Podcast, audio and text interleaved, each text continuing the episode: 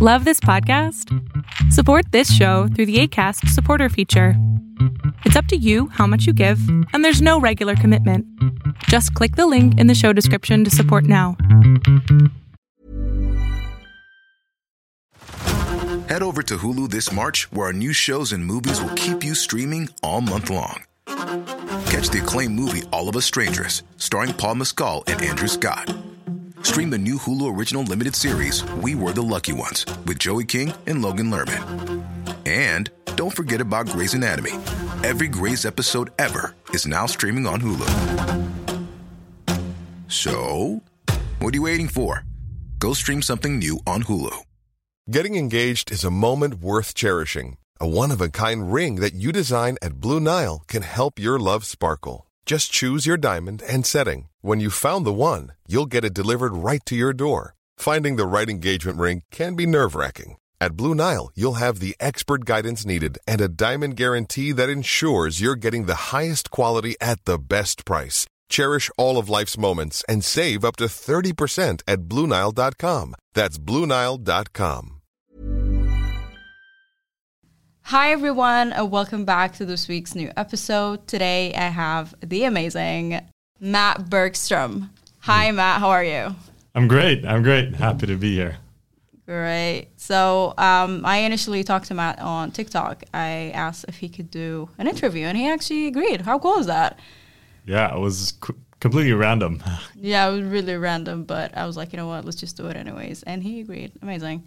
So for those who doesn't know Matt, he's a TikToker. He has over 50,000. Yeah, I checked last night. It was Yeah. 50,000. Keeps growing. yes, uh, because you deserve it, obviously. And um, he has a YouTube channel and he is an entrepreneur. yeah. Tell us about your journey. Ah, it's uh, well. Uh, long story short, I mean, I, I started. I don't really. I think it was 2017. I started my entrepreneurial journey, and I uh, failed the startup, uh, and then turned it all around in one year. And here I am running a profitable IT consultancy company. Which is MMR Solutions, right? Yeah, You yeah. have it with your colleagues. Exactly, exactly. So now I'm 24 years old and um, running this amazing company that's going well, and we're looking into new ways of scaling it. So it's exciting times. yeah, really it is actually very exciting. But you initially started with Study Guide, Yeah, which is a an app that helps students with their studies. Yeah. And how did that go? Uh, well, of course, uh, now you guys heard that uh, it failed, but it was a very exciting project. We realized ourselves, and I think you have too, that study skills aren't being taught in, well, in schools in general, not very much, but also like in, in a way that's fun and engaging for young new students. Um, so we wanted to find a new interactive way to teach study skills to young students at an early age in a way that they felt was fun. And the format, of course, was an app because all the people today and all the young students use their phones. Um, so we wanted to help them through that app and make study skills exciting instead of being that boring professor that gives you a lecture of this is how you should study and Yeah. these are the routines you should have. Uh, then we wanted to make it more of a fun kind of thing, young uh, energy to it. So uh, we did that. Uh, we actually went around and lectured for like 2,500 students in total over one year. Um, kept building and marketing the app, but where it fell short was the monetization. It was super hard to monetize, and partly because students don't have money, and uh, not a lot of students who, in general, don't like studying want to pay for something so that they can study because they don't really want to study in the Yeah. first case. And they have to pay for it. Amazing. Yeah, yeah, yeah. So it was a really hard sell.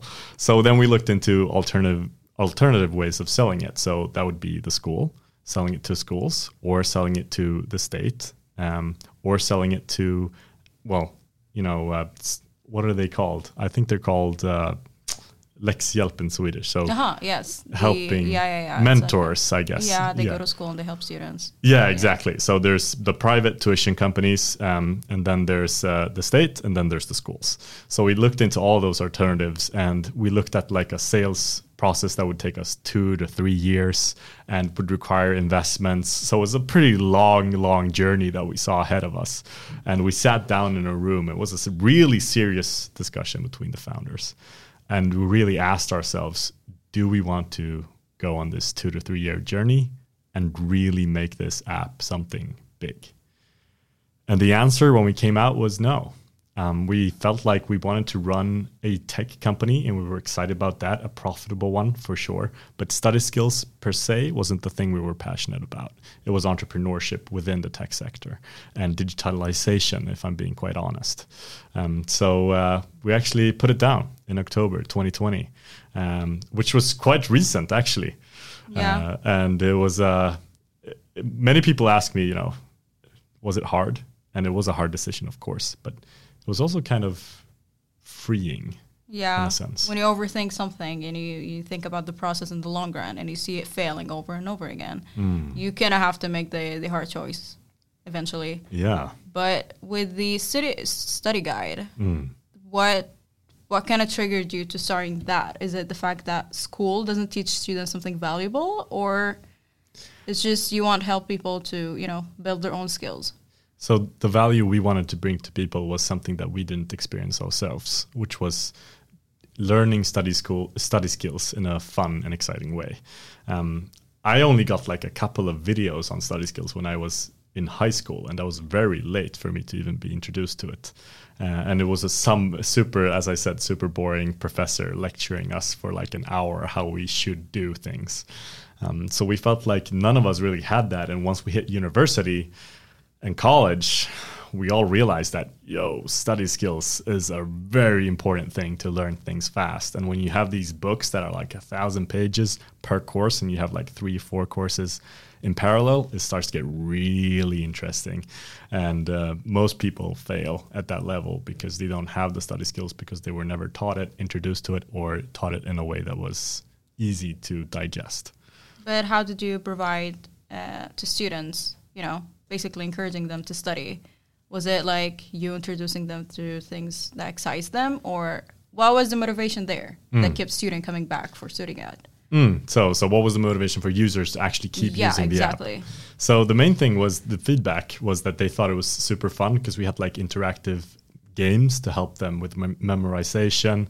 Um, so we had like you know fun flashcards. Uh, we had mind maps you could build. All of this in one application that could help you like learn in different dimensions. And really, we saw also like people with dys- dyslexia. They really started to enjoy the app because they have a hard time learning just by reading or by hearing sometimes. Yeah. But when it became more visual, it was more of an experience. So that kept people coming back. Um, the hard part was that not all the people went through the barrier of actually learning the app to start enjoying it uh, because you know young students don't want to study in general and uh, uh, also the part with the, with the monetization of course um, that was that was quite a challenge But how did they s- like uh, family react as parents? Were they excited about the app or? Yeah, a lot of them were super like energetic, and they were like, finally something. In general, uh, we got like a lot of emails from parents with actually dyslexic kids, like I said before, who were grateful that we have built this, but also were like, they said that they were looking for something that wasn't these high expense tuition companies. Uh, they wanted something that they could help and enable their children with that wasn't like five, six, seven hundred crowns an hour because that that is marketed to a very particular type of people and family that have a very particular t- kind of situation. So our thing was enabling this throughout the country for a very much smaller price. Um, so, like parents were really grateful for that for sure. But what what would you say is the three lessons that you learned from From study, guide? Yeah. Yeah, I mean, if if you guys are out there and making your first startup, your first business, trying to build something and create a service or product, I would say there's a couple of key learnings that I took from these three years of Well, let me write it down. Oh, yeah, I don't know. I don't know get a, get a pen and paper. Uh, make sure you stop the car, park it uh, if you're listening right now. Um, there's a couple of things that I think is the most important things when you start for the first time, Mm-hmm. and I think the number one is don't build something before you've actually confirmed and asked the market about it. Um, when we built Study Guide, we built it because we felt like we needed more study skills when we were younger. And even though that's a valid reason for building something, uh, we didn't actually go out to schools asking students, you know, hey, uh, we're about to build this thing. Would you like it? Um, what would you like about it? Would you like to learn uh, math or would you like to learn more about geography or like really do your research on the market? Um, it's so easy to have an idea and be like oh my god everyone would love this. And then you just head on go into building your product uh, and your service offering and it usually ends quite badly. Um, and i think it's partly a lot of people start that way including myself because that's usually how Hollywood uh, movies are made. Yeah. Uh, you go in, you get get into the basement, you sit there for a year through a montage, then you build something awesome, and then after a year, you go and hit the market, and it goes amazing. But that's never what happens in real life. Uh, in real life, you should take as little assumptions as possible, meet the market as fast as possible, and try to get answers to big questions and big assumptions that you have to have about your product. So I would say like try to go to market like after two months and have like this really, Really? yeah and have this really really basic thing. It could just be a mock-up of what you want to build and then just really ask the people who are going to use it hey is this something you would like? What do you like? What don't you like? Uh, what don't you understand? Uh, how would you like to expand? And then really focus and try to not add things to a product but focus on the core values of the product. Um, instead of just you know building something for a year adding features. I see a lot of people you know being like oh my god it has to be like instagram and snapchat. Yeah. uh, so we're adding follows we're adding this account um, we're adding this uh, content flow where you can see people's pictures. And then we have this uh, gym shop which is going to be the main idea of our app. And it becomes like this whole internet thing almost when they try to build something. And really really what you have to do is the reverse try to be like, okay, this is what I want to do. I want to make uh, an app for buying things for the gym, for example. And then be like, okay, what could be the most bare minimum thing that could bring the most value to the audience? And just focus on that and try to subtract things instead of adding them. Because in the end, if you have 30 features, 27 of them are probably going to be a waste of time and just a distraction for the user rather than a value adding feature. Yeah. So that would be my first learning. Like focus on the core values and meet the market fast, for sure. But I feel like people get so obsessed with the idea of copying other platforms, like for uh, for example, Instagram. Mm. Everybody now nowadays just adding this following shit. Like why? Mm. Why? When you go to Shein, for example, I don't know if you're familiar with that, mm. but you can see how many people like the photo or how many people like the products, and that kind of gives you like the obsession of oh everybody liking it, so I need to buy it now. But honestly, if you just focus on the product and how good it is, people buy it. There's whether there is a, a feature on it or not.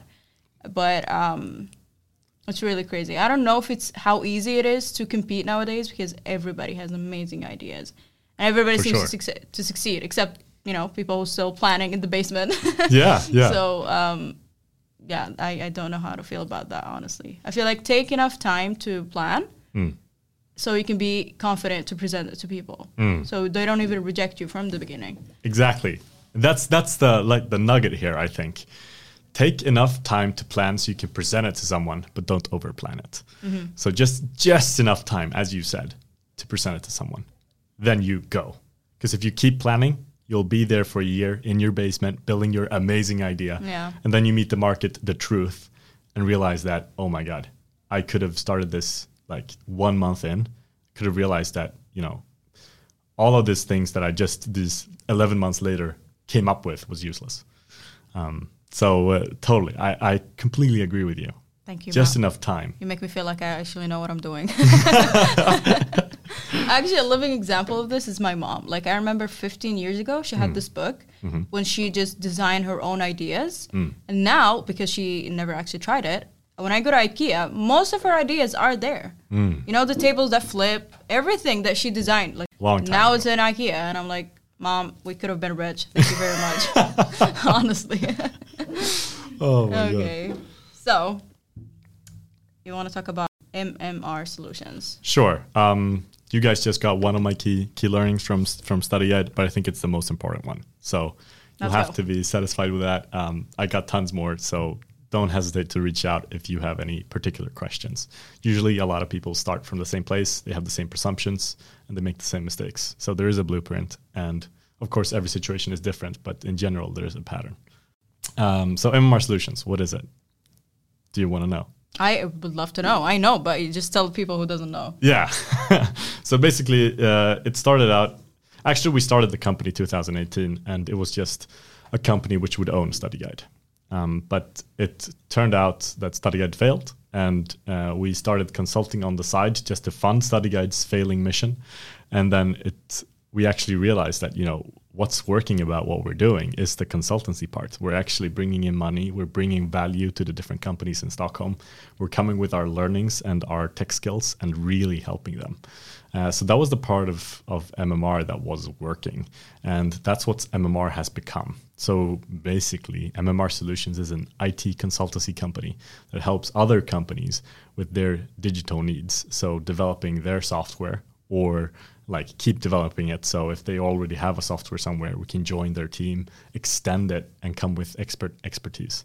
Um, and then, moreover, we also do like apps from scratch. So a lot of people, because we've done this journey with IT innovation, we've done the mistakes, Yeah. we know what to watch out for. A lot of people come to us and they're like, okay, we have this working business. Uh, we want to scale into the digital dimension. We want to create an app and then we come in and help them scale it down, focus on the core value, really make sure they get their ROI, only develop the things that they can see ROI from as fast as possible, launch it, go to market, and then keep developing it. So uh, we do do apps from scratch and help them all the way from idea to actually executing and getting to the market. Um, so extending IT teams and building apps from scratch. That's what MMR Solutions does. And you also have, um, you know, when students want to join the MMR solutions, they can actually apply and. You For sure. Yeah. Is it just in Sweden or outside? of So uh, we have a couple of employees around uh, the world. Actually, um, we have two in Malmö, which is down in Sweden. Uh, we have, I think, around. I'm not sure actually, but I think it's You around just take a seven. guess. yeah, it's around seven in Stockholm. Um, we have yeah around seven in Stockholm. We have one in, in Skövde, which is uh, far from here, and then we have uh, one in Poland, and then we have one from Estonia. Uh, actually, a partner from Estonia. Um, so they help us with the th- the technology that is old. Usually, uh, we focus on in Sweden. We focus on the modern tech, and then Poland and Estonia they help us with the well the old tech, and sometimes migrating old tech to new tech. Okay. So to kind of start, how did you get into coding? it was a long time ago. Yeah. 2011. I was 14 years old. Uh, didn't know what coding was really. Really? Yeah. How I did you no discover idea. it? Uh, it was it was actually quite funny because I I pl- played this game called Minecraft. Do you know it? I know it. Every, I think everybody knows. Yeah. it's At this time. Minecraft. yeah, yeah. I played like the early alpha version. Um, got super stoked about it because I feel like I'm a really creative person. I like building things. Um, but it got to the point where I was like, I feel like I'm so alone in this world that I'm building these amazing things, but I got no one to share them with. Um, so I started a server. So I had to figure out, okay, how can I make an online world, share it with others? And that was quite hard, you know, back in the early Minecraft days Yeah. to start a server. So I had to figure that out. Uh, I did that, started a server, marketed it on different forums um, at 14 years old. And people started showing up. And then on the regular, I had like 20, 25 online players um, playing together, which was crazy. And then I realized that, oh my God, I can't keep hosting this server on my computer. I need to buy a host somewhere that keeps it up 24 7 so that people can keep coming, log in whenever they want, and play together. Um, but that would cost money. Yeah, it was. It was Yeah. also shit ton of money. And you can imagine, like, as a 14 year old, I don't have a lot of pocket money. No, nobody does. Yeah. so uh, what I did was I, um, I I looked at what other servers did back in the day. There weren't that many, and they had like these donation options and a web shop where you could like add things to your character in the server in that online world for a certain amount of money. Um, so I was like, all right, I need that. How do I do that? Well, then I need a website. How do I make a website? I need to code. And so that was actually my way in, and that's where I built my first website. Um, I used a website builder and then extended it with like some code here and there, and I just fell in love with coding and never looked back since. So uh, in the end, I actually shut down my Minecraft servers uh, and focused on coding instead. Wow. I mean, when a 14 years old does that, you just know that they have a bright future because let me tell you, what we were doing when we were 14 was not coding. We were doing something else, playing the playground or something. but it's it's all about when you have a free time and you try to discover things out, what changes your entire life. If mm. you don't know how to code, God knows what we, what would you be doing now? Yeah. You're probably going to college, Yeah, graduating. I don't know, maybe doing something really random. for sure. I was super lucky to discover coding, by the way. Yeah. Total, total random. Yeah. You know how when I discovered coding that you could actually build websites? I'm not kidding. It was literally four years ago. four years ago, I was like, well, how does Google like who created Google? And then I started researching, and I was like, well, you can actually create a website. And then I saw all these numbers. I was like, wow, that's mind blowing. so uh, I was not 14, by the way. yeah, close to it. Yeah. No, wait, you're 19 now, right? Mm-hmm. So four years ago, that's well, that is 15. So it was almost the same age. Yeah, but I don't know how to code. I just True. hearing. Yeah. so still like uh, basically pointless. Hmm. But I am studying coding now, and I told you that I will be dropping out really soon because Hmm. it's not for me. Yeah. But the idea of trying is just amazing. I mean, what do I have to lose? Honestly, nothing except time, but nothing. By the way, I really love that you try things and then you give them an honest, like, okay, I'm gonna put my effort into this, see where it leads, and then you're self-aware enough to be like, okay, maybe I want something different, and then you act on that. There's not a lot of people who are that self-aware, have that conviction, and believe in themselves enough to take that leap, and even try enough things in the first place. Thank you. Now I'm actually blushing. no, but honestly, uh, my sister, I told you that she studied law and now she's a lawyer, basically. But she also wanted to start her own business. But the idea of, oh, well, I spent like four years in college, I don't want to waste it, so I'm going to stick to that, even though I don't really like it and I grow out of it. But I feel like everybody is stuck into this idea that, well, I spent time in college, might as well, you know, use my diploma or whatever. But, um, how do we change that? How, how, how would you say that, okay, this is safe for you now to try new things? Yeah, I mean, I would say nothing is ever safe, um, and I I would even say that college isn't safe. Um, it is something that it is marketed to be, um, but I think reality has hit, and more and more uh, we're going into a world where a college degree um, is good for like protected titles like lawyer, doctor, etc., etc. But for other kinds of roles, it is more impressive to have built a digital portfolio of you know producing content, either visual or audio, uh, attracting an audience, showing practical skills, and growing something by yourself is way more impressive than a piece of paper that says you know the theory. Yeah. Um, so you've actually put down the work, you've actually got results, and you can probably replicate the same or even better results at, a, at another company. So we're moving into this new era where college doesn't add as much value for non-protected titles. Uh, and I think a lot of people just need to acknowledge that and not fall for the salesmanship of school selling more school because they do. Even since you're a child, they tell you go to school, get good grades, go to the next school, go to the next school, go to the next school, and guess what? Your parents do the same.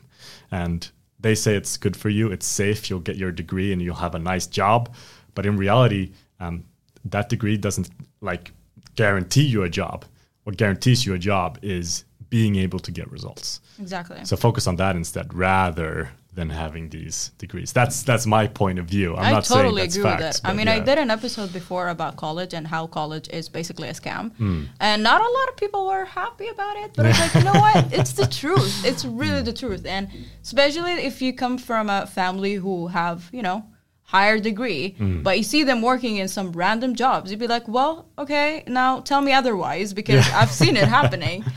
But it's like they're so stuck in this idea that college will actually give them the most privileged job. Hmm. But honestly, look at the privileged job. It's probably a 50 years old man who worked his entire life. Now he got to have that big office. It's Yeah. not going to be you, obviously. yeah, it's not going to be you straight after college, even though it might be marketed that way. No. And and I think to like to add to it, it's like if you can get the same job with the same around the same salary before college as you can after, then what value does college add? Like I understand, like I've gone to college myself, and I know they teach great fundamentals, and they teach you how to learn even better, and that's great. Yeah. But the the value of actually being able to apply and get the same job as before as an after college, to me that just doesn't make sense. Why you would invest three to five years, uh, not only in time but also in money, Yeah. uh, rent, food, uh, tuition, all of those things. I mean, it's a large, large investment, and the value after going through it uh, is not really clear to me in this day and age. But I think uh, the reason why that episode was controversial is partially because people um, are being have been sold on this idea that it will give you safety, but also that they probably have done that decision themselves to go through college. Maybe they're done or they're going through it and it's a tough time and they've invested all this time, money, and effort into this thing. Yeah. And then someone is telling them that it's not You're a not gonna get the job. yeah, yeah. And of course, it's going to be like, okay, now you just shined a light on me and my choices and how I live my life. And of course, I don't agree with that because I've spent so much time, energy on my journey. Um, so that's probably why that topic is quite controversial. I know that it was controversial. I was like, you know what, just do it anyways. Fuck it. Yeah, exactly. oh, can I say that? I don't know. Yeah, you can. Yeah. I swear a lot. Oh, okay. Um, yeah, but you actually dropped out of college. Not technically. You you studied three years and then dropped out the last year, right? Yeah. So what? Oh, I dropped out. Um, well, I dropped out the third year, uh, and my program was five. okay. So I had two years left. Um, and even though I got a degree, I mean, I got, as I told you, uh, I got a bachelor degree after three years. It's kind of fuzzy what that degree really means because since my program was five years, um, the plan was to get a degree after five years, and that was when I would give get my actual title. Um, my degree after three was really strange. So I have like some kind of bachelor degree, but it's not as good as the three year program Yeah. degree. So it's worse than that, but it's still some something. But it's something. At least they give me something. Yeah, right? yeah. but um, back again to the time investment thing. Um, I looked at myself, you know, after three years of going through college, I'd I was one and a half year down the line of running my business. It felt great, but I was looking at like two years more, and I just felt like the impact of those two years can't be that big. No. If you invested that that two years into your own business, which actually turned out really great, I mean, you did the math great. Yeah, I mean the ROI would be so different, and guess what? It worked out. I bet on myself, like you bet on yourself. You know, trying new things, being brave enough to move to the next thing when you realize that you know this is not what I want to do. I want to do this. That's the kind of the same kind of leap that I did uh, when I dropped out. And guess what? I mean, my classmates they graduated this year. Uh, Ooh, that hurts. Yeah, they, That hurts. I know what it feels like. yeah, they graduated this year. They took their masters, and by the way, I'm super happy for them, and Yeah. especially if they want to go that route, that's awesome. Um, but the ROI, from my perspective, of course, I put a lot more hours probably than they did in their education that that I have done in my business. But the ROI, like I have a business that's heading towards, it's grown 500% this year. It's heading towards, I think, 5 million crowns in revenue this year just that compared to having a paper that I can be employed somewhere and get a good salary that is safe. Yeah. Um, the ROI is just so different. So um, I bet on myself like you bet on yourself, and it worked out. It doesn't always do, but it, ha- you have to have that self awareness and conviction to actually take the leap.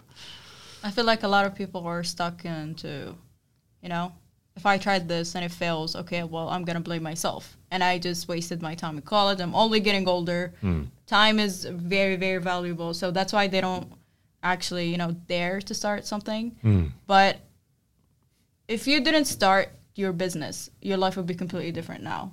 And if you didn't have, if you didn't start your TikTok, we would have been even talking here. So For it's sure. really crazy how you could start something very, very fast, and it could turn into something really huge and connect you to people.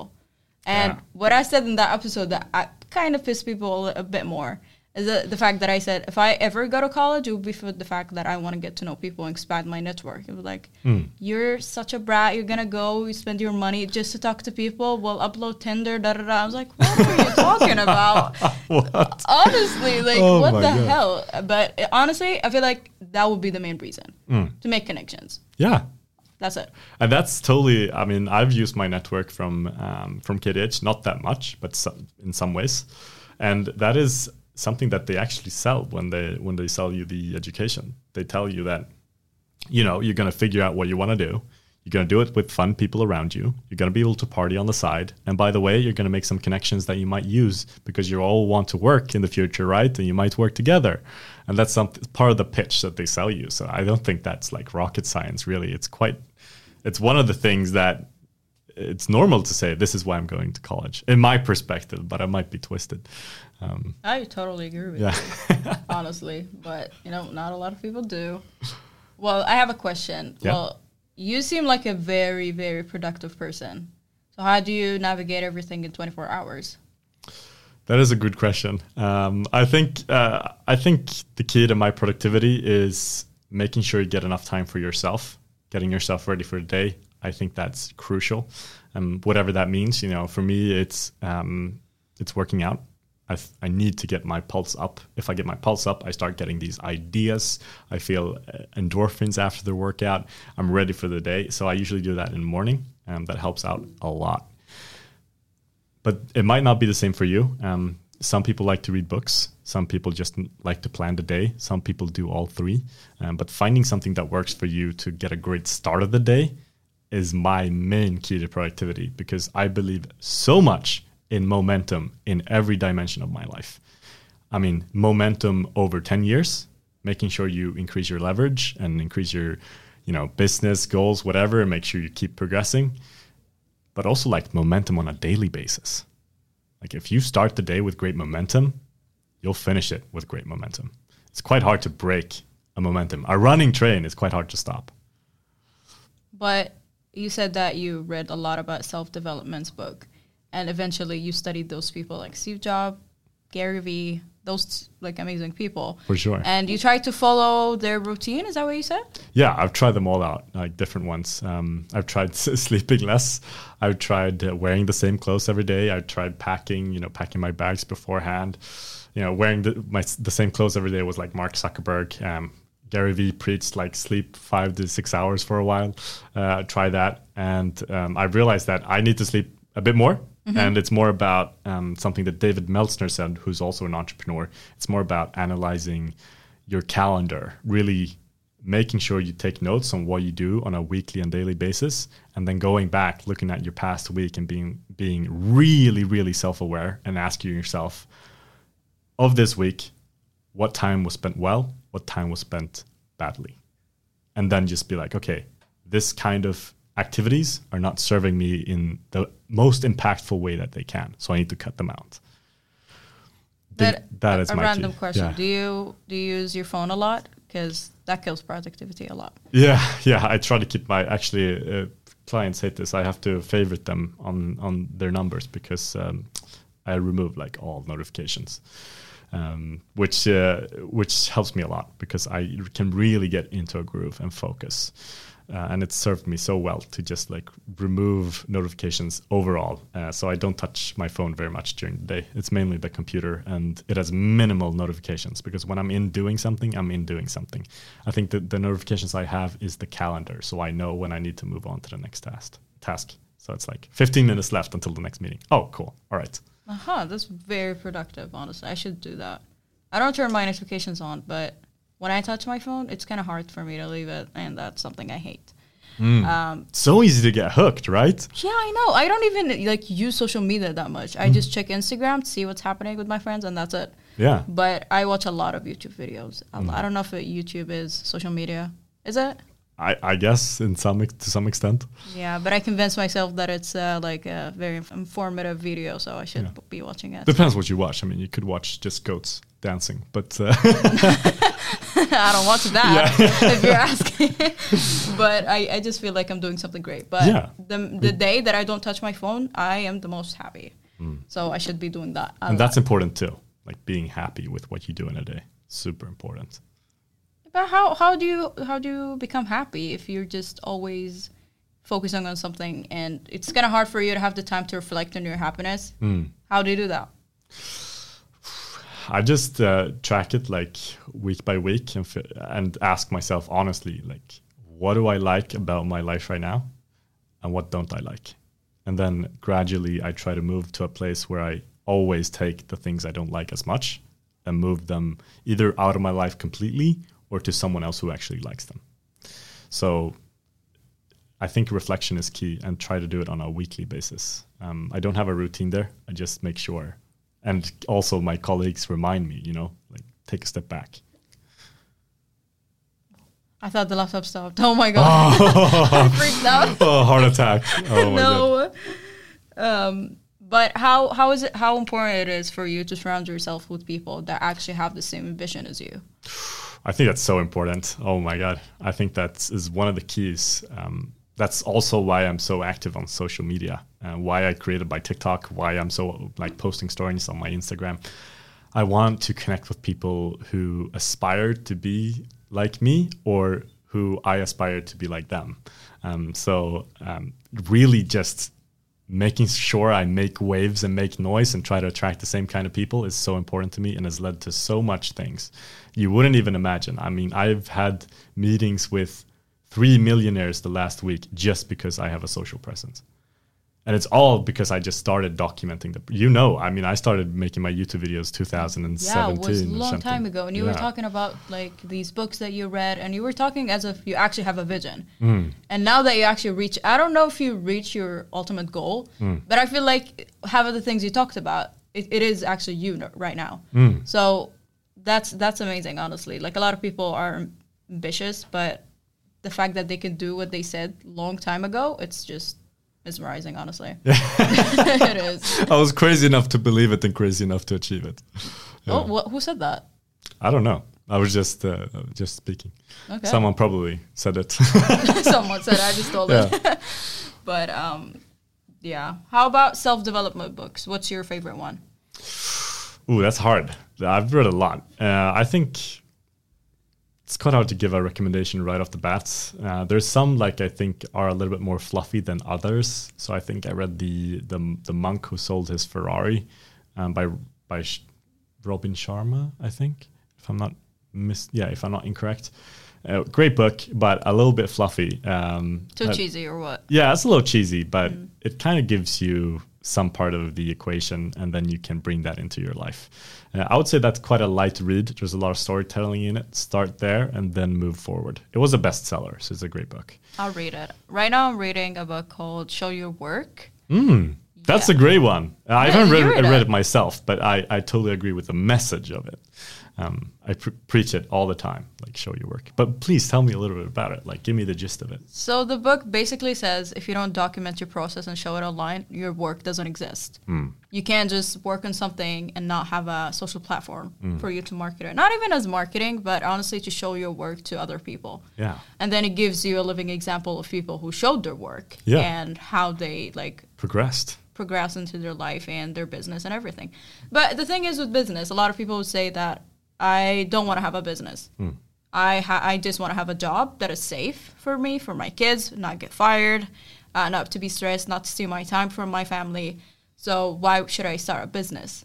But honestly, I don't feel like starting a business would just take all of your time because time will pass by. But it depends if it's gonna pass by by doing something that's gonna elevate your life for you and your family. And that's just a that's just an example. Mm. But that's an argument that people talk about. Like I don't want to give my time to something. I'd rather give it to you know my mm. family.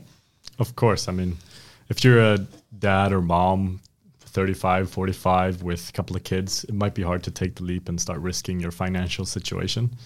But if you're young and if you're in college, like, go for it. This is the time to be super risky. I know Gary Vee says this all the time. This is the time to be super risky because you can't be, as life progresses, you're going to have to take less risk if you don't want to, like, completely uh, put it all on the table and your kids might starve. You know, it's Yeah. the the the stakes get much higher as you get older. Uh, so this is the time to just go. Like, you know why why people hate on Gary Vee a lot because they think he's being very unrealistic. Hmm.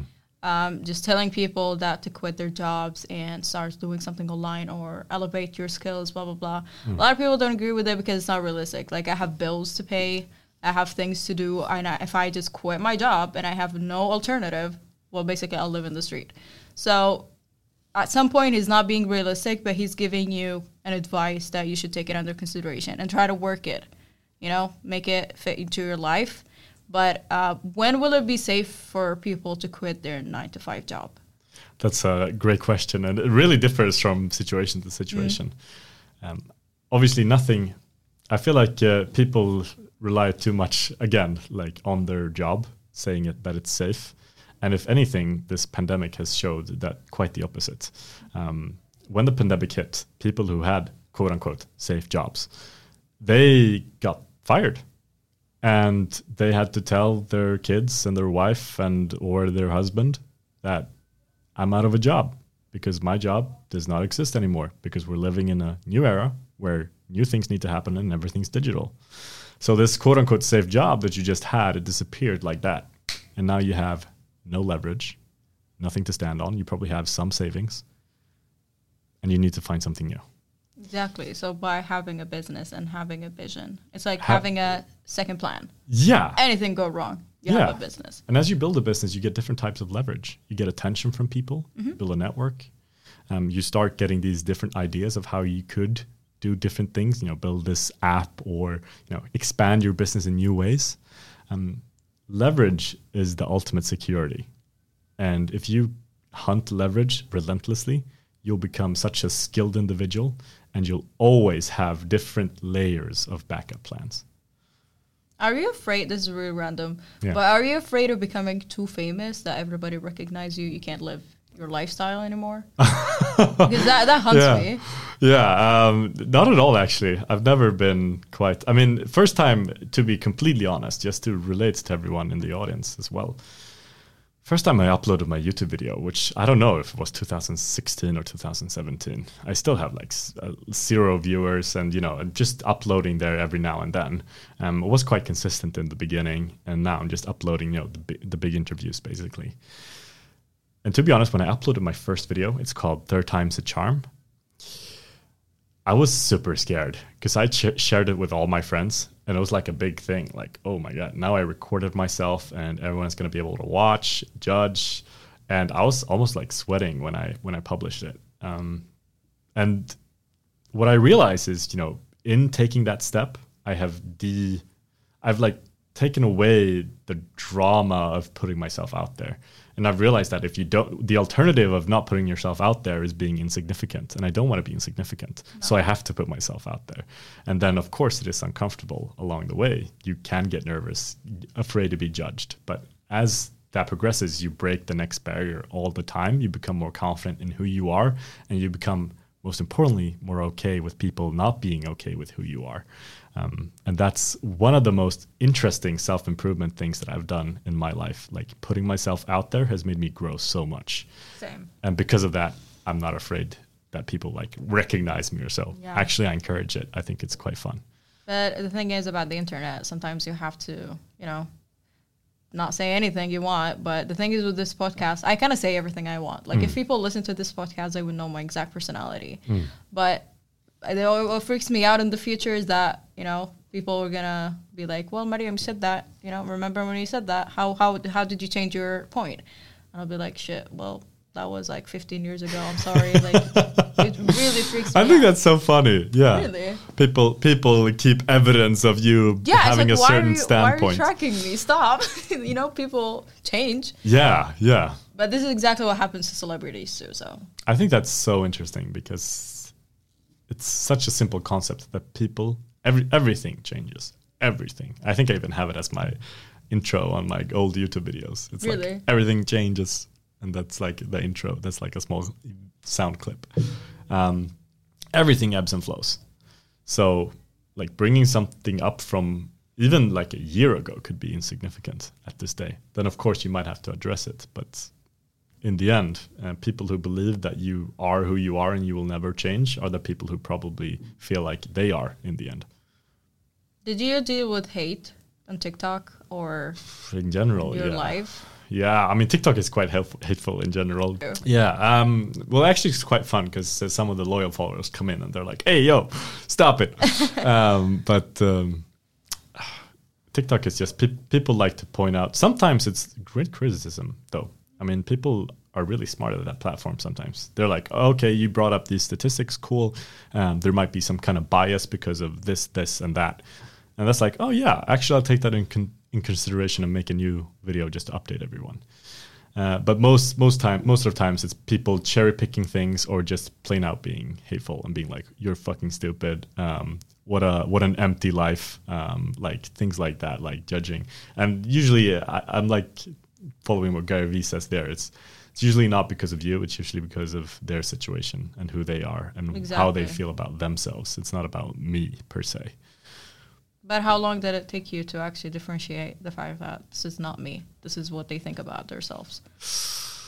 Oh, that's that's again back to the barriers. I think that's something you just have to be comfortable with. And because of my TikTok exploding, um, it's been something that I've been more and more exposed to, and that's why I think it's quite healthy not to grow too fast. Because in business, in social media, in everything, if you don't, if you grow too fast, you're gonna get tons of new responsibilities, tons of new challenges, and it's all gonna attack you at the same time. Especially if they don't know you. Like there's people who have seen you grow on TikTok the minute you have 5,000, whatever. So when they see you grow, they actually know who they are. They keep up with your videos. Yeah. But when you grow fast, there's new people coming here. They don't know what the hell is happening. So they just want to pick on something. Exactly. And a lot of them people who get pissed because you speak English. I've seen that on the comments Yeah. all the time. Why are you speaking English, bro? It's Sweden. exactly. yeah and then and then uh, then i wind up making like a banger with like 2.5 million views just recently which like it's 40% united states 8% sweden. And it's like yeah that's why. Um, There you go, guys. yeah there you go. And it's like it's actually fun because it's like half of my likes for the whole tiktok career is from that video. Really? yeah it's like at 250000 likes. And i think i'm at like 550 in total uh, which is crazy. So um, it just takes one you know? Yeah. And you were very consistent with it, but I, you're not consistent on YouTube. You just focus on Instagram and TikTok. again i'm, fo- I'm very focused on like a tip to you guys listening and and probably to you who have great ambitions and are going to probably build multiple businesses uh, if you wish um, because you have the ambition i focus a lot on the roi and i truly believe that everything changes but also that make sure you're self-aware about where you're putting your energy back to the calendar back to everything. Put your energy into something that makes the most impact. And i tried doing youtube for a very long time didn't succeed probably because of many reasons. And then i tried instagram succeeded better got like 1.5 thousand followers. Cool. Then i tried tiktok and it exploded you know it was crazy. And that to me is a clear indicator where i should put my time and it also gives me like other insights. Um, innovation comes within boundaries. When I was challenged to create my 13 minute YouTube content within 15 seconds, all of a sudden the content was super crisp, valuable, and really resonated with people. So That's in- all that matters. Yeah. It resonates with people. yeah, if you give value, people will come to you. Just be consistent with it.